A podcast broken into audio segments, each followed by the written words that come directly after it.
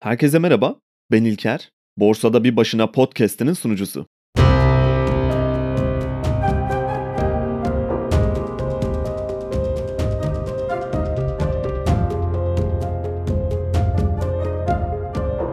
Yılbaşından sonra hemen kısa bir süre içinde ARK Invest'in 2023 için büyük fikirlerini mutlaka bir bölüm olarak yapacağız demiştim. Ama Nisan ayının ortalarına geldik ve ancak daha yeni sıra bu konuya geldi. O yüzden kusura bakmayın. Geçen yıl da zaten Ekim ayında yapmıştık aslında ama bu fikirleri ve yeni teknolojilerle ilgili hazırladıkları yıllık raporları aslında yıllık olarak düşünmemek lazım. Bunu bir önceki bölümde de konuşmuştuk zaten. Hatta eğer o bölümü dinlemeyenler varsa bence dönüp ona da bir bakmalarını tavsiye ederim. Çünkü paylaştıkları fikirler sadece kısa bir süreliğine geçerli fırsatlardan oluşmuyor. Zaten fonlarının fiyat hareketlerinden de bu çok net anlaşılabilir. Geçtiğimiz yılı %60'ın üzerinde bir değer kaybıyla kapattılar. Tabi bunu S&P 500 ile de karşılaştırmak gerekiyor. Endeks de %18 civarında dolar bazında değer kaybetti geçtiğimiz yılda. Ve bu aradaki farkı aldıkları risk primi olarak değerlendirebiliriz. Yüksek kayıplardan dolayı popülaritelerini de biraz kaybetmiş gibi görünüyorlar. Fakat geçtiğimiz büyük fikirler bölümünde değindiğim bir konu vardı. Bir fonun kalitesiyle başarısı zaman zaman birbirinden ayrışmalar gösterebilir demiştik. Yani başarılı bir fon, getiri anlamında iyi sonuçlar veren bir fon her zaman için aynı zamanda kaliteli demek doğru olmayabilir. Eğer öyle olsaydı, örneğin Türkiye'de uzun yıllar boyunca sadece döviz veya altın yatırımı yapıp piyasanın üstünde getiri yaratmak çok başarılı görünmenin yanında çok kaliteli bir yatırım olarak da değerlendirilmesi gerekirdi. Kaldı ki bu tarz yatırımların gerçekten bir yatırım olarak düşünülmesi bile tartışmalı bir konu. Hatta altın fonları, döviz fonları veya yurt dışı borçlanma araçları fonları da bu kategoriye giriyor. Yani kısaca kalite başka bir şey ve ölçümünü yapması çok kolay bir metrik değil. Şunu da eklemem gerekiyor. Türkiye'de ARK gibi veya benzer şekilde yönetilen hiçbir fon olmadığını düşünüyorum. O yüzden genellikle yurt dışı örneklerini takip etmeye çalışıyorum. Çünkü çok farklı bir yönetim anlayışı var bazılarının. Ray Dalio'nun Bridgewater fonu, Howard Marks'ın Oaktree Kapitali, Cathy Wood'un ARK fonu en çok dikkatimi çekenler. Belki ileride diğerlerinin de bazı raporlarına değiniriz bu arada. Çünkü bu fonlarda farklı alanlarda uzman çok fazla kişi çalışıyor. Sektör araştırması, şirket araştırması, ileriye dönük bir vizyon hazırlanması gibi çok fazla değişkene bakıp bir tahminde bulunuyorlar ve genellikle bir takım çalışması içinde hareket ediyorlar. En iyi fikirleri kimden geldiğine bakmadan değerlendirip eğer gerçekten anlamlı bir şey sunuluyorsa hemen değerlendirmeye alıyorlar. Değişime ayak uydurmaya çalışıyorlar. Ya da bazen ARK fonunda olduğu gibi değişimin çok önünde gitmeye meyilli oluyorlar. Ama bir ortak akıl çalışması var hepsinin arkasında. Tabi yönettikleri paralar da 150-200 milyar dolarlardan başlayınca insan kaynağı olarak çok zengin bir konumdalar. Yine de tabii fon büyüklüğü bir etken olsa da Türkiye'ye baktığımızda bu fon yapılarını pek göremiyoruz maalesef. Genellikle yalnızca bir iki kişinin yönettiği fonlar var. Bu bence yanlış bir karar. Ve büyük bir çoğunluğunun da nasıl yatırım yaptığını anlattığı düzgün bir vizyon sayfası veya hakkımızda bölümü de yok. Genellikle risk faktörlerinin verildiği ve hangi piyasalarda işlem yapıldığını anlatan çok basit ve sanki tek bir elden çıkmış gibi görünen bilgilendirme sayfaları var. Şimdi gelin ARK fonunun kendini nasıl tanıttığına bakalım. Geçtiğimiz yılın raporunda geçen bölümde de paylaştığımız şu sözler yer alıyordu. Yatırım ne zaman gelecekle ilgili olmadı. Değişim yavaş yavaş gerçekleşiyor gibi görünüyor ve sonra her şey bir anda oluyor. Zamanla inovasyon endüstrilerindeki durağan ve değişmeyenleri yerinden oynatmalı. Verimliliği arttırmalı ve çoğunluk pazar payını kazanmalıdır. Yatırımcıların yıkıcı inovasyonları doğru anlayarak ve uzun vadeli bir zaman ufku ile portföylerinde stratejik bir pay vererek üssel büyüme fırsatları yakalayacaklarına inanıyoruz. Bu nedenle ARK, teknolojilerin birleşerek tüm endüstrileri dönüştürdükçe ölçeklenebilecekleri fırsatlara odaklanıyor. Yatırımcıları çığır açan teknolojilerin etkisi konusunda aydınlatmak için büyük fikirleri 2017'de yayınlamaya başladık. Bu yıllık araştırma raporu önümüzdeki yıl için en kışkırtıcı araştırma sonuçlarımızı vurgulamaya amaçlıyor diyorlar. Ve bu yıl yine ön sözlerinde şöyle sözler var. ARK, yıkıcı inovasyonun liderlerine, uygulayıcılarına ve yararlanıcılarına yatırım yaparak uzun vadeli getiri sağlamayı amaçlıyor. Her yatırımcı yalnızca geniş endekslerde genellikle bulunmayan potansiyel üssel büyüme fırsatlarına erişmek için değil, Aynı zamanda durağan şirketlerin pozisyonlarının rahatsız edilmesine ilişkin artan risklere karşı korunmak için de inovasyona stratejik bir yatırım yapılması gerektiğine inanıyoruz. Yatırımcıları yeniliklerin uzun vadeli etkisi konusunda aydınlatmak için 2017'de büyük fikirleri yayınlamaya başladık. Bu yıllık araştırma raporu bugün gelişmekte olan ve yarın ciddi üssel büyüme potansiyeli yaratan teknolojik atılımları vurgulamaya amaçlıyor. Araştırmalarımızı sürekli doğrulayarak ve ARK'ın stratejilerinin değişimin doğru tarafında olduğuna dair güvenimizi arttırarak inovasyonun artık yükselişe geçtiğine inanıyoruz diyorlar. Bu arada belirtmem gerekiyor. Böyle fon hakkında bilgi vermeye çalışırken hisse pazarlıyor gibi görünmeyi hiç istemem. Hatta ARK fonunda bir yatırımım da bulunmuyor. Onu da söylemem lazım. Ben Türkiye piyasalarında yatırım yapmayı tercih ediyorum. Çünkü kendi bilgi sınırlarım içinde hareket etmek beni daha rahat hissettiriyor. Ama bunu yaparken beslendiğim kaynaklar bu tarz fonlar. O yüzden çok önem veriyorum onların düşüncelerine ve stratejilerine. Ayrıca tek bir doğru strateji olduğunu düşünmek de yanlış olabilir. Ben genellikle takip ettiğim insanlardan kendime en yakın gördüğüm taraflarını alıp kendimce belki üstüne bir yorumlama yapıp yetenek setlerimin arasına koymaya çalışıyorum sadece. Ark'ın benim için en çok dikkat çeken tarafı ve onlardan almaya çalıştığım taraf gelişen ve gelişmekte olan teknolojiler üzerine bir yatırım stratejileri olması. Bu anlamda bakınca sadece ilgilendikleri şirketler için değil, kendilerinin de oldukça inovatif olduğunu düşünüyorum. Her yıl raporlarına baktığımda inanılmaz bir netlikte gelecekteki dünyayı görebiliyorum mesela. İlgilendikleri başlıklardan daha önce de bahsetmiştik. Yapay zeka, robotik, enerji depolama, DNA sekanslama ve blockchain teknolojileriyle yakından ilgileniyorlar. Aslında yaptıkları şeyi ben şöyle görüyorum. Çok basit bir şekilde özetlemek gerekirse bundan 10 yıl sonra, 20 yıl sonra dünya nasıl bir yer olacak diye bir soru soruyorlar. Hepimizin de üstüne zaman zaman düşündüğü bir konu bu. Sanırım yine hepimiz elektrikli araçların artık içten yanmalı motorlu araçlara karşı piyasayı domine edebileceğini söyleyebiliriz. Tabii bir vade vermeden. Yapay zeka konusu ki şu anda bile inanılmaz noktalara geldi. 2022 yılı için bence en öne çıkan konu başlığı oldu. Bu alanda da çok net bir şekilde çok ciddi büyüme ve yeni ürünlerin olacağını söylemek gayet mantıklı bir tahmin. DNA ve gen terapileri sağlık alanında yine yavaş yavaş konuşulmaya başlanan bir konu. Blockchain artık kalıcı olarak hayatımıza girdi diye düşünebiliriz yine. Yani kısaca yaratıcı düşünmek üzerine ve sürekli gelişen dünyanın hangi yöne doğru gittiğini tahmin etmekle uğraşan bir fon yapıları var. Ve özellikle benim onlardan kopyalamaya çalıştığım nokta değerleme yapış şekilleri. Biz şirketleri incelerken çok fazla günümüzde ilgileniyoruz gibime geliyor. Yani fonlar veya bireysel yatırımcılar günlük akışın içinde çok daha dar bir pencereden bakabiliyorlar şirketlere. Şirketin basit bir şekilde hatta böyle de yapılması gerekiyor. Bir bakkal hesabıyla varlıklarını ve yükümlülüklerini kontrol ediyoruz. Borcuna ve kasasına bakıyoruz. Yatırımlarına bakıyoruz. Önümüzdeki 5 yılda nasıl bir ciro katkısı olacak diye bunu anlamaya çalışıyoruz. Sonra şirketin bir değerlemesini yapıp şu andaki fiyatıyla bunu kıyaslayıp ucuz mu, pahalı mı olduğunu yorumluyoruz. Eğer ucuzsa geri kalan birçok ölçülemeyen faktörü göz ardı edip yatırım kararı alıyoruz ve bunun adına değer yatırımı diyoruz.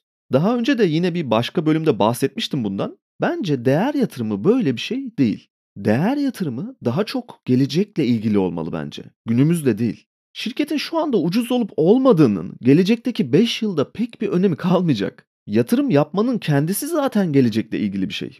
O yüzden şirketlerin de geleceğine odaklanmamız gerekiyor.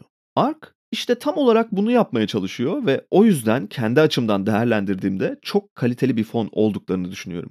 Elbette yanlış görünen tarafları mutlaka var veya o fonun yöneticisi ben olsam onların yaptığı ama benim yapmayacağım şeyler mutlaka var. Ama genel olarak baktığımızda örnek alınması gereken birçok yönlerinin olduğunu söyleyebiliriz.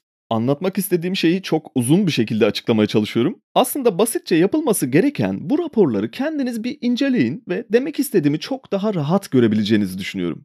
Fona ve rapora geçersek şöyle bir ön kabul şeklinde tahminleri var. Şu anda ilgilendikleri, sektörlerini rahatsız edici derecede yenilikçi olan firmaların toplam değeri 13 trilyon dolar civarında.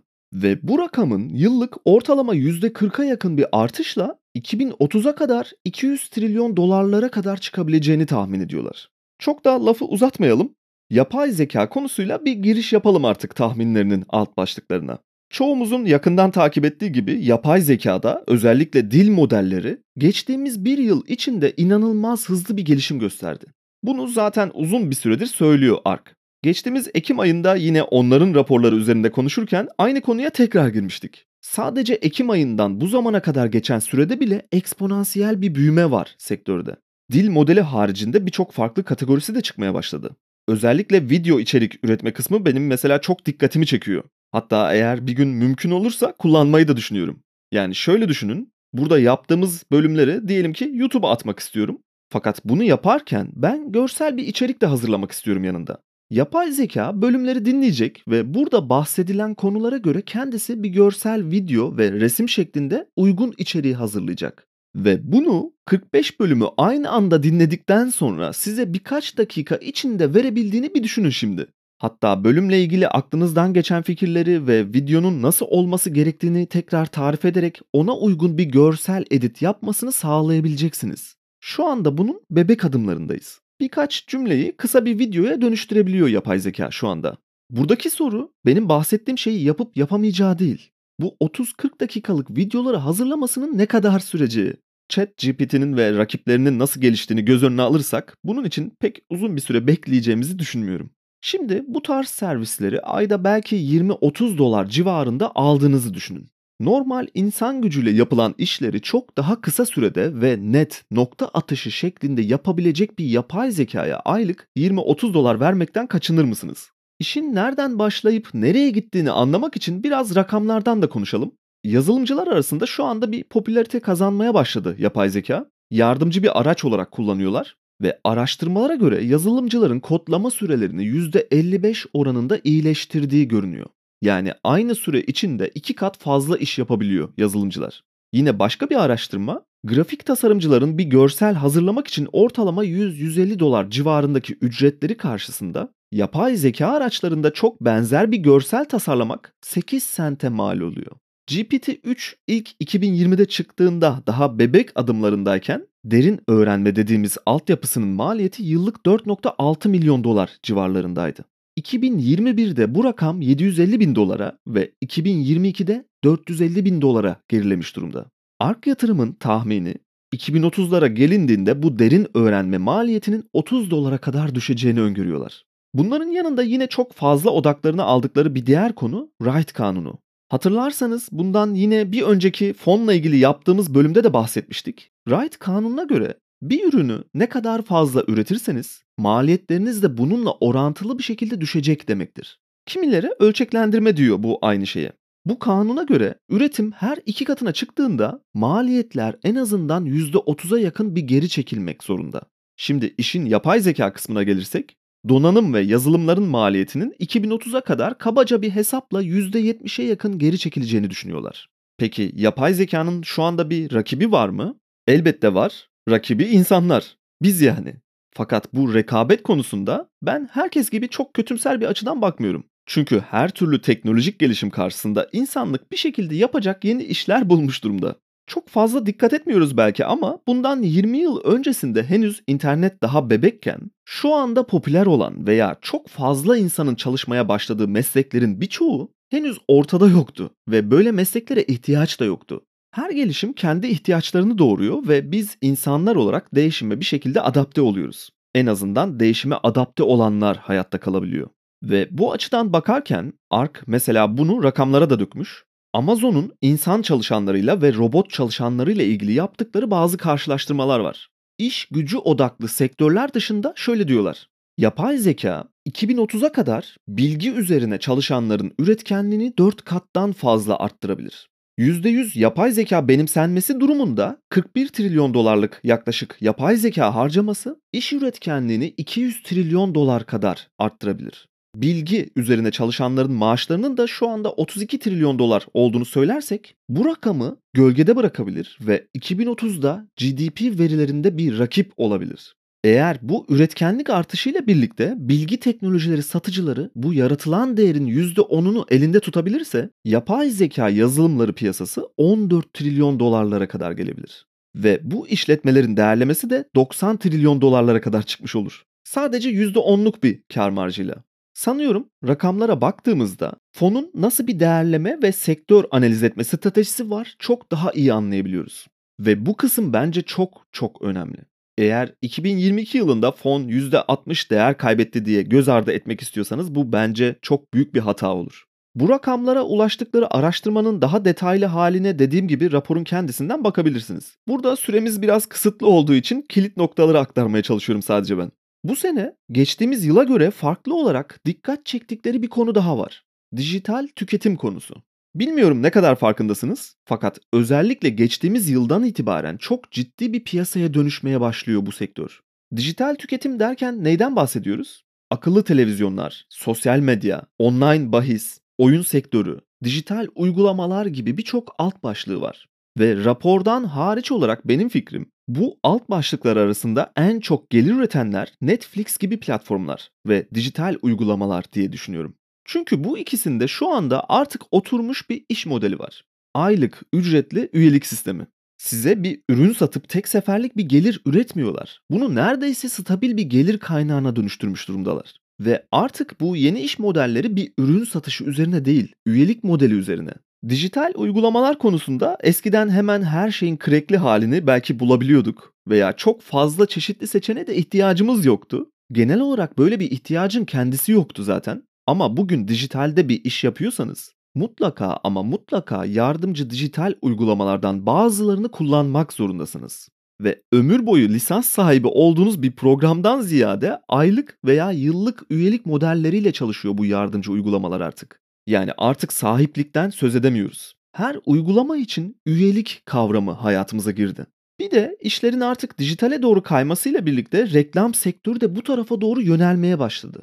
Reklam verenler normal televizyon reklamlarından ziyade dijital reklamların marka bilinirliğini %46 gibi daha fazla öne çıkardığını tespit etmişler. Ve bunun yanında tüketicilerin bu markalara yönelme eğiliminin de %57 gibi bir rakamla arttığını söylüyorlar. Tabi bu araştırmanın kaynağını bilmemekle birlikte çok da afaki rakamlar görünmüyor bana.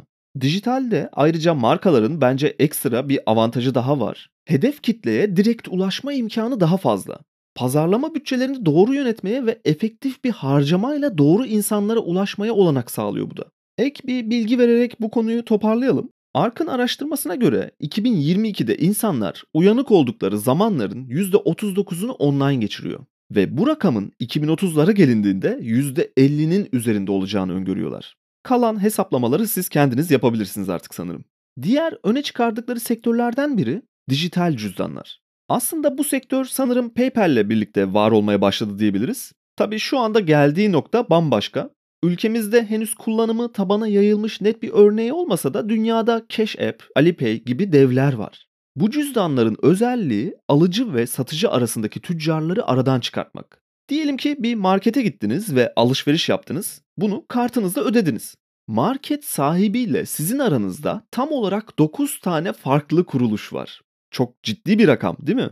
Bu cüzdanlar aracı sayısını 2 veya 3'e kadar düşürebiliyor. Hem iş yeri için hem de sizin için daha az komisyon ödemek demek bu da. Şu anda 3.2 milyar kullanıcısı olduğu tahmin ediliyor bu dijital cüzdanların. Yine çok ciddi bir rakam. Tabi bu rakamın çok büyük bir kısmının Çin'den geldiğini de söylemek lazım. Bu arada Çin'in kağıt paralardan dijital dönüşümüne bakmak için çok daha öncesinde izlediğim bir araştırma vardı. Eğer bir linkini bulursam o videonun mutlaka açıklamalar kısmına eklerim. Bu dijital cüzdan çözümlerinin yaklaşık olarak komisyonlardan 50 milyar dolar tasarruf sağladığı tahmin ediliyor. Ark Yatırım, dijital cüzdan kullanıcılarının yıllık ortalama %8 civarında bir artışla 2030 yılına kadar küresel nüfusun %65'ine ulaşacağını öngörüyor. Tabi burada mesela Bitcoin veya diğer kripto para cüzdanlarını hesaba kattıklarından pek emin değilim. Ona özellikle baktım ama belki ben de kaçırmış olabilirim. Ama şu anda mevcut uygulamaların toplam piyasa değeri 1 trilyon dolar civarında. 2030'a kadar bu rakama yaklaşık 500 milyar dolar daha eklenebileceğini söylüyorlar. Özellikle de Covid sonrasında kullanımların yaygınlaştığını görmüşler. Tabi dediğim gibi daha çok Çin hariç dünyanın geri kalanıyla ilgili bir araştırma olabilir Covid sonrasındaki artış oranı. Orada çünkü çok daha öncesinden tamamlanmıştı bu dönüşüm. Diğer bir ilgilendikleri alan blockchain teknolojileri. Bu alanda 2022 çok kötü bir yıl oldu demek sanırım yeterli aslında ama biraz açmak gerekirse. Önce Terra Luna çöküşüyle piyasalar şok oldu. Sonrasında bu çöküş bir salgın gibi yayıldı ve çok açık pozisyonlarda kalan USD coin'i yatırımcıları yavaş yavaş iflas etmeye başladı. Sonra her şey normale dönecek derken yıl sonuna doğru FTX borsasının çöküşüyle tekrar bir şok yaşandı ve tüm bunları en basit şekilde aktaracak yol şu olabilir. 2022 başında toplam kripto para piyasası 2,5 trilyon dolara doğru yaklaşırken yıl sonunda 1 trilyon dolar altına kadar gerilemiş oldu. Fakat tüm bunlara rağmen devrimsel nitelikte ve rahatsız edici derecede yenilikçi bir teknoloji var elimizde. Çözüm sunmaya yakın olduğu birçok farklı alan var. Parasal sistemler bazında yeni bir devrim niteliğinde, finans dünyası açısından da rahatsız edici derecede yenilikçi ve rekabetçi. İnternetin verimli kullanımı bakımından yine oldukça inovatif çözümler sunuyor. Ark'ın sunduğu verilere bakarsak şu anda 4 milyar insan otoriter rejimlerin altında yaşıyor. Yaklaşık 2 milyar insan çift haneli enflasyonla mücadele etmeye çalışıyor. Biz de onlardan biriyiz. 1 milyar insan ödeme sistemlerini kullanamıyor. Yine yaklaşık 2 milyar insanın krediye ulaşması veya bankacılık servislerini kullanması söz konusu değil. Tüm bunlar birleştiği zaman ortada ciddi bir sorun olduğu çok açık. Mevcut finansal sistemin şeffaf olmayan uygulamaları defalarca kez çöküşlere ve krizlere sebep oldu. Geleneksel finans kurumları arasındaki sadece tek bir noktadaki rant kaygılı olarak merkeziyetçi kararlar alınması büyük riskleri beraberinde getiriyor. Finans tarafını bir kenara bırakırsak açık kaynaklı uygulamalar neredeyse bir hayal olmuş durumda. Büyük teknoloji şirketlerinin monopoline girmiş durumda tüm internet. Ve bunlar ilk bakışta bir ürün satmıyor gibi görünse de kullanıcı verilerini elinde bulunduran ve bunu paraya çevirebilen dev şirketler. Hatta sosyal medya platformlarının birçoğu artık seçimlere kadar birçok şeyi etkileyebilecek bir düzeyde. Bilinçli bir şekilde görmenizi istediği içeriği veya subjektif taraflı yorumları ön plana çıkartabiliyorlar. Merkeziyetçiliğin ve monopol oluşumunun en tehlikeli sonuçları bunlar. Hepsini bir arada düşündüğümüzde ARK yatırımın öngörüsüne göre rahatsız edici derecede yenilikçi blockchain teknolojileri tüm bu alanlarda bir dönüşüme sebep olabilir ve 2030'a kadar toplam piyasa büyüklüğünün 20 trilyon dolar civarlarına kadar çıkabileceğini söylüyorlar. Ortada çok fazla düzeltilmesi gereken yanlış var ve merkezi otoriteler bunu düzeltmekle ilgili herhangi bir adım atacaklar gibi görünmüyor. Ve o yüzden merkeziyetsiz sistemlerin yükselişe geçeceğini düşünmek çok da olasılık dışı bir bahis değil gibi aslında. Tabii bir de Bitcoin kısmı var. Bunu başka bir başlıkta değerlendiriyorlar raporda ve bence doğrusu da bu şekilde. Bitcoin değerlemesi anlamında hesaba kattıkları birçok etken var ve hazırladıkları çok fazla grafik var ama işin özünde yaptıkları şey çok basit. Elimizde 21 milyon adet Bitcoin var. Ki bir kısmının henüz madenciliğinin yapılmadığını ve bir kısmının da tamamen kaybolduğunu kabul edersek bu rakam çok daha aşağılara iniyor. Yine Bitcoin'lerini satmaya istekli olmayacak ve varlık saklama yöntemi olarak kullanmak isteyecek ayrı bir kalabalık daha var. Bunların hiçbirini hesaba katmayalım şimdilik. 21 milyon adet Bitcoin üzerinden gidelim. ARK diğer tüm ortaya koyduğu vizyonla birlikte 2030'a gelindiğinde kimler elinde Bitcoin tutmak ister bunun üzerine bir tahmin yapmaya çalışıyor. Ve her yılda zaten aynı hesaplama üzerinden hemen hemen aynı sonuçları açıklıyorlar. Tahminlerine göre Bitcoin 2030'a kadar altın piyasasından %40 gibi bir pay alacak. Yaptıkları tahminlere bireyselleri dahil etmemişler bu arada. Ben bireysel grubu belki altın piyasası içinde değerlendirdiklerini düşünüyorum o yüzden. Tahminlerinin diğer alt kırılımlarına bakarsak kurumsal yatırımcıların %2,5 high net individual dediğimiz aşırı yüksek varlıklı bireysellerden %3 gibi bir pay, bankacılık sisteminden %5 pay, gelişmekte olan para piyasalarından %3 gibi bir pay, devletlerin hazine rezervlerinden %1 pay, global para transferlerinin %10'u ve son olarak şirket varlıklarının %2,5 payı gibi yaptıkları bazı tahminler var. Bunlar bazı rakamlar. Bu tahminlerin üzerine 3-4 puan eklemelerle kendi beklentilerinin çok daha yüksek olduğunu ve 2030'larda Bitcoin fiyatının 1 milyon dolar civarını aşacağını düşündüklerini söylüyorlar. Ben bu tahmin için bir yorum yapmayı tercih etmiyorum çünkü benim bakış açıma göre Bitcoin'in fiyatından çok işlevi ve sunduğu çözüm dikkatimi çekiyor ve bunu önemli görüyorum. Zaten bu konuda yeterince fazla da konuşuyorum sanırım. Konuşmaktan da en zevk aldığım konu Bitcoin olabilir. Ama zamanı doğru kullanmak için Bitcoin kısmını kapatıyorum bu noktada. Satoshi Radyo tarafında yaptığım bence buradaki bölümlerden çok daha üst seviyede Bitcoin özelinde bölümler var. Oraya bir bakabilirsiniz ek bir şeyler duymak için. Şimdi Ark fonu ve Cathy Wood denilince ilk akla gelen konuya geldik. Elektrikli araçlar. Tesla konusuna girmeyeceğim burada. Ama onlar da bu konuda çok dayak yediği için çok iddialı bir giriş yapıyorlar raporda bu sektör bazında. Şöyle diyorlar, yatırımcılar bir zamanlar geleceğin elektrikli araçlarda olup olmayacağını soruyorlardı. Elektrikli araçlarda şu anda maliyetlerin düşmesi yerine durağan devam etmesine rağmen talep hala ciddi oranda artış gösteriyor.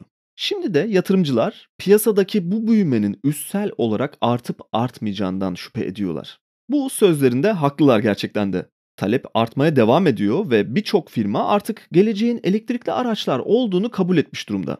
Hatta problem tamamen arz sıkıntısına doğru kaymış bir hale doğru evriliyor. Benim yatırım yaparken doğruluğuna çok inandığım bir söz var.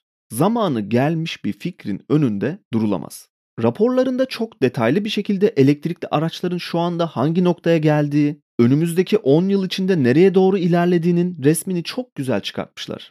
Araçların menzilleri artıyor, pil teknolojisi gelişmeye devam ediyor, maliyetler üretim bandındaki her iki katlanışta %30'a yakın geri çekiliyor ve tahminlerine göre tüketiciler 2027'ye kadar fayda maliyet olarak araçları değerlendirdiğinde ya elektrikli araçları tercih edecekler ya da kullanılmış ikinci el araçlara doğru bir kayma yaşanacak. Fakat içten yanmalı motorlu araçların üretiminin artacağına dair hiçbir işaret yok. Bu zaten çok açık. Elektrikli araçlar toplam pazardan pay almaya ve sektörü domine etmeye başlayacak gibi görünüyor önümüzdeki 5 yıl içinde.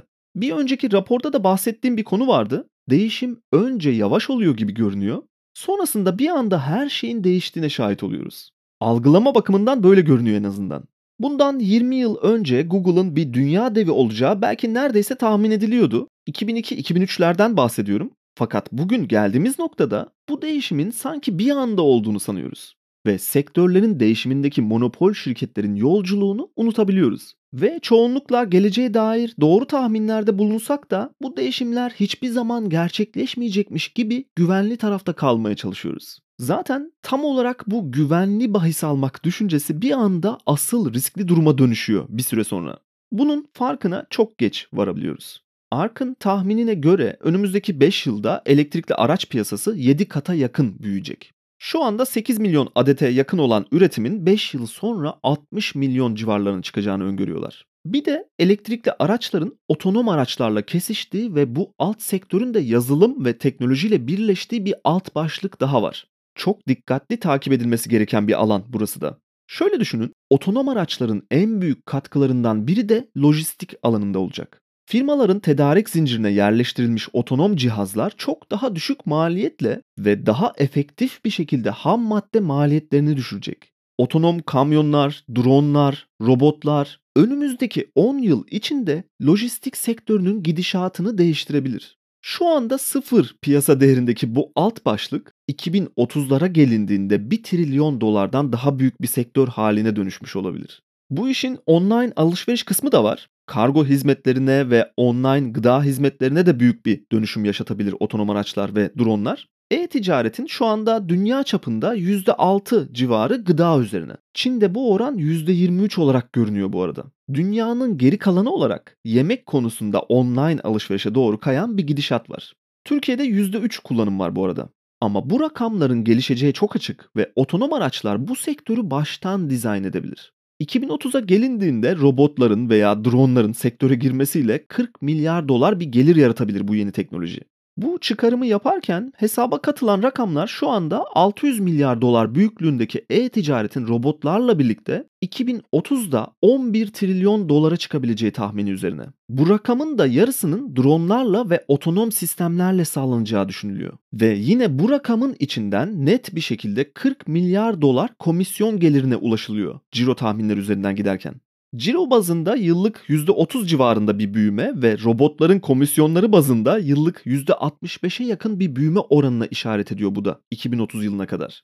Diğer bir konu online alışveriş sektöründe geleceği değiştirecek daha önce konuştuğumuz robotların kendisi ve 3 boyutlu yazıcılar. Bu iki sektörü aynı başlık altında değerlendiriyorlar robotların ve 3 boyutlu yazıcıların ürün geliştirmeyi hızlandırdığı, tedarik zincirindeki adımları kısalttığı, süreç içindeki atık çıktıları azalttığını ve maliyetleri düşürdüğünü de söylemek yanlış olmaz. ARK, birçok alanda ihtiyaç duyulacak bu robotları ve yazıcıları üreten şirketlerin 2030'a kadar yıllık ortalama %80 büyüme yapabileceğini söylüyor. Bugün 70 milyar dolar değerlemedeki sektör 8 yıl içinde 9 trilyon dolarlara kadar gelebilir demek oluyor bu da. Yine sektöre baktığımızda özellikle robotik alanında 2000'lerin başından itibaren hatta 2010'lara kadar çok ciddi bir yükseliş görünmüyor. Aşağı yukarı 90'larda başlayan robotik sektörü 2008'e kadar yaklaşık 100 bin adet ürün satışı yapmış. 2008'den 2018'e kadar geçen 10 yılda yapılan satış 400 bin adete yakın. 2022'de satılan endüstriyel robotik ürünler 700 bin adete doğru yaklaşmış durumda. Değişim önce yavaş yavaş oluyor gibi görünüyor ve sonra aniden gerçekleşiyor. Tabi burada yine dikkat çekici kısım ürünlerin üretimi her ikiye katlandığında maliyetlerin de ciddi oranda düşüyor oluşu. 2000'lerin başında adet başına ortalama fiyatlar 80 bin dolar civarlarındayken şimdi 2022'lerde bu rakam 20 bin doların altına inmiş durumda. Ürün satışı ve fiyatlar arasındaki bu grafiği kafanızda canlandırdıysanız şimdi bunun nereye gideceğini tahmin etmeye çalışın bir de. 3 boyutlu yazıcı sektöründeki durum da çok benzer bir şekilde robotik alanına. Gelişim anlamında tabii.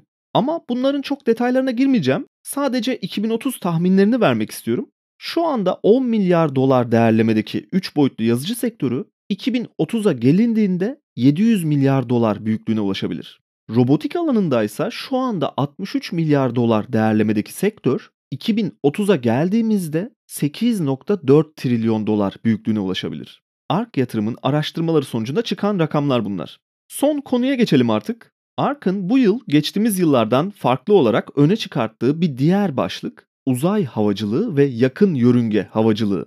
Ve yine bunun içinde de birçok alt başlık var. Bildiğiniz gibi yine Elon Musk'ın SpaceX şirketi var. Hem fırlatma roketlerini tekrardan kullanmak gibi geliştirdikleri maliyet yöntemleriyle hem de Starlink ile birlikte internet dağıtımıyla birlikte bunun yanında birçok farklı alt sektör daha var. Uydular mesela yine bu sektörü ilgilendiriyor. Hatta son 10 yılda öyle bir gelişim oldu ki dünyanın yakın yörüngesi neredeyse bir uydu istilhasına uğradı. Ve yine tüm bunların yanında çok uzak olmayan bir gelecekte sektöre yeni bir alt başlık daha eklenebilir. Hipersonik uçuşları ön plana çıkartıyor ARK. Havacılığın tüm bu gelişmeleriyle ilgili hazırladıkları ve araştırmalarından çıkan çok önemli sonuçları görebiliyoruz raporlarında zaten. Mesela 2005'te aktif uydu sayısı 1000'in altındayken şu anda bu rakam 6000'lere gelmiş durumda.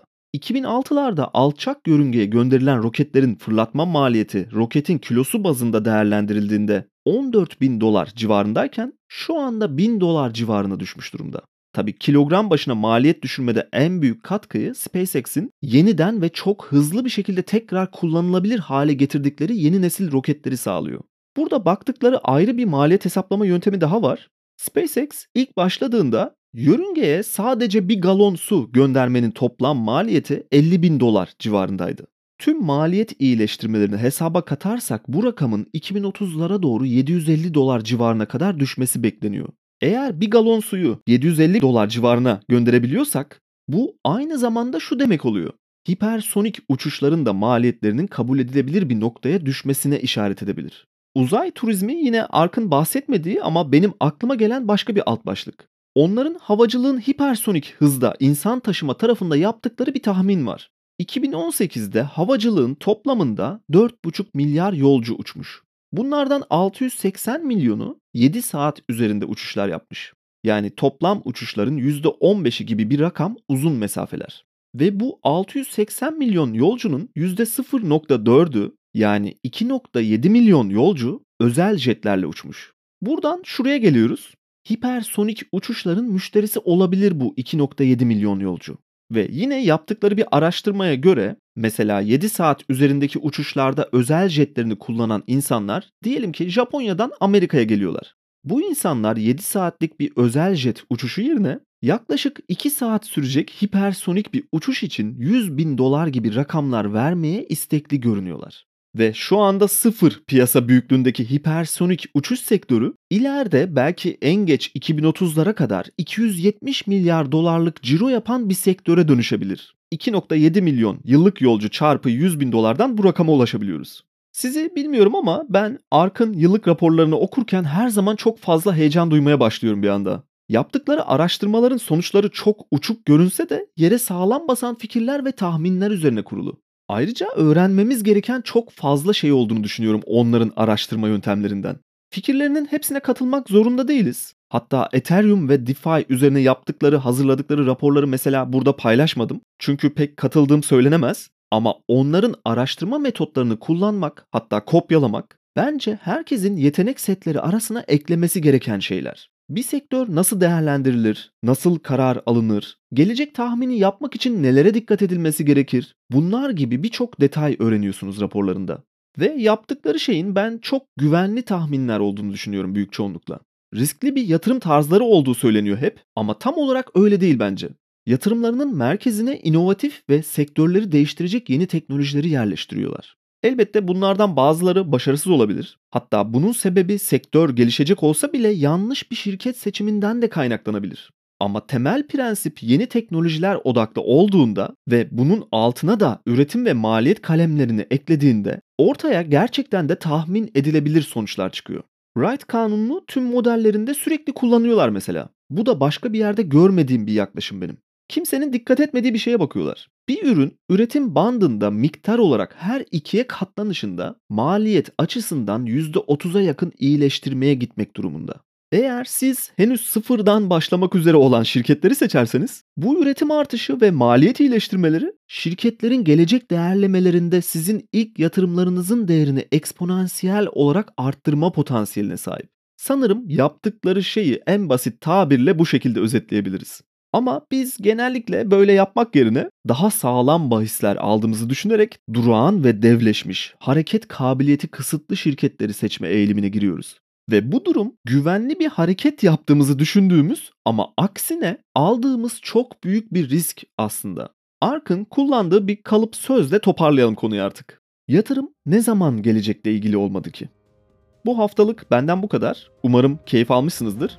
Ekstra olarak bakmak isteyenler Satoshi Radyo Podcast'i altında Hodl günlükleri ismiyle iki haftada bir bölümler yapıyoruz. Daha fazla içerik görmek isteyenler oraya da göz atabilir. Ayrıca açıklamalar kısmında yer alan mail veya Twitter hesabım üzerinden soru ve görüşlerinizi iletebilirsiniz. Bir sonraki bölümde görüşmek üzere.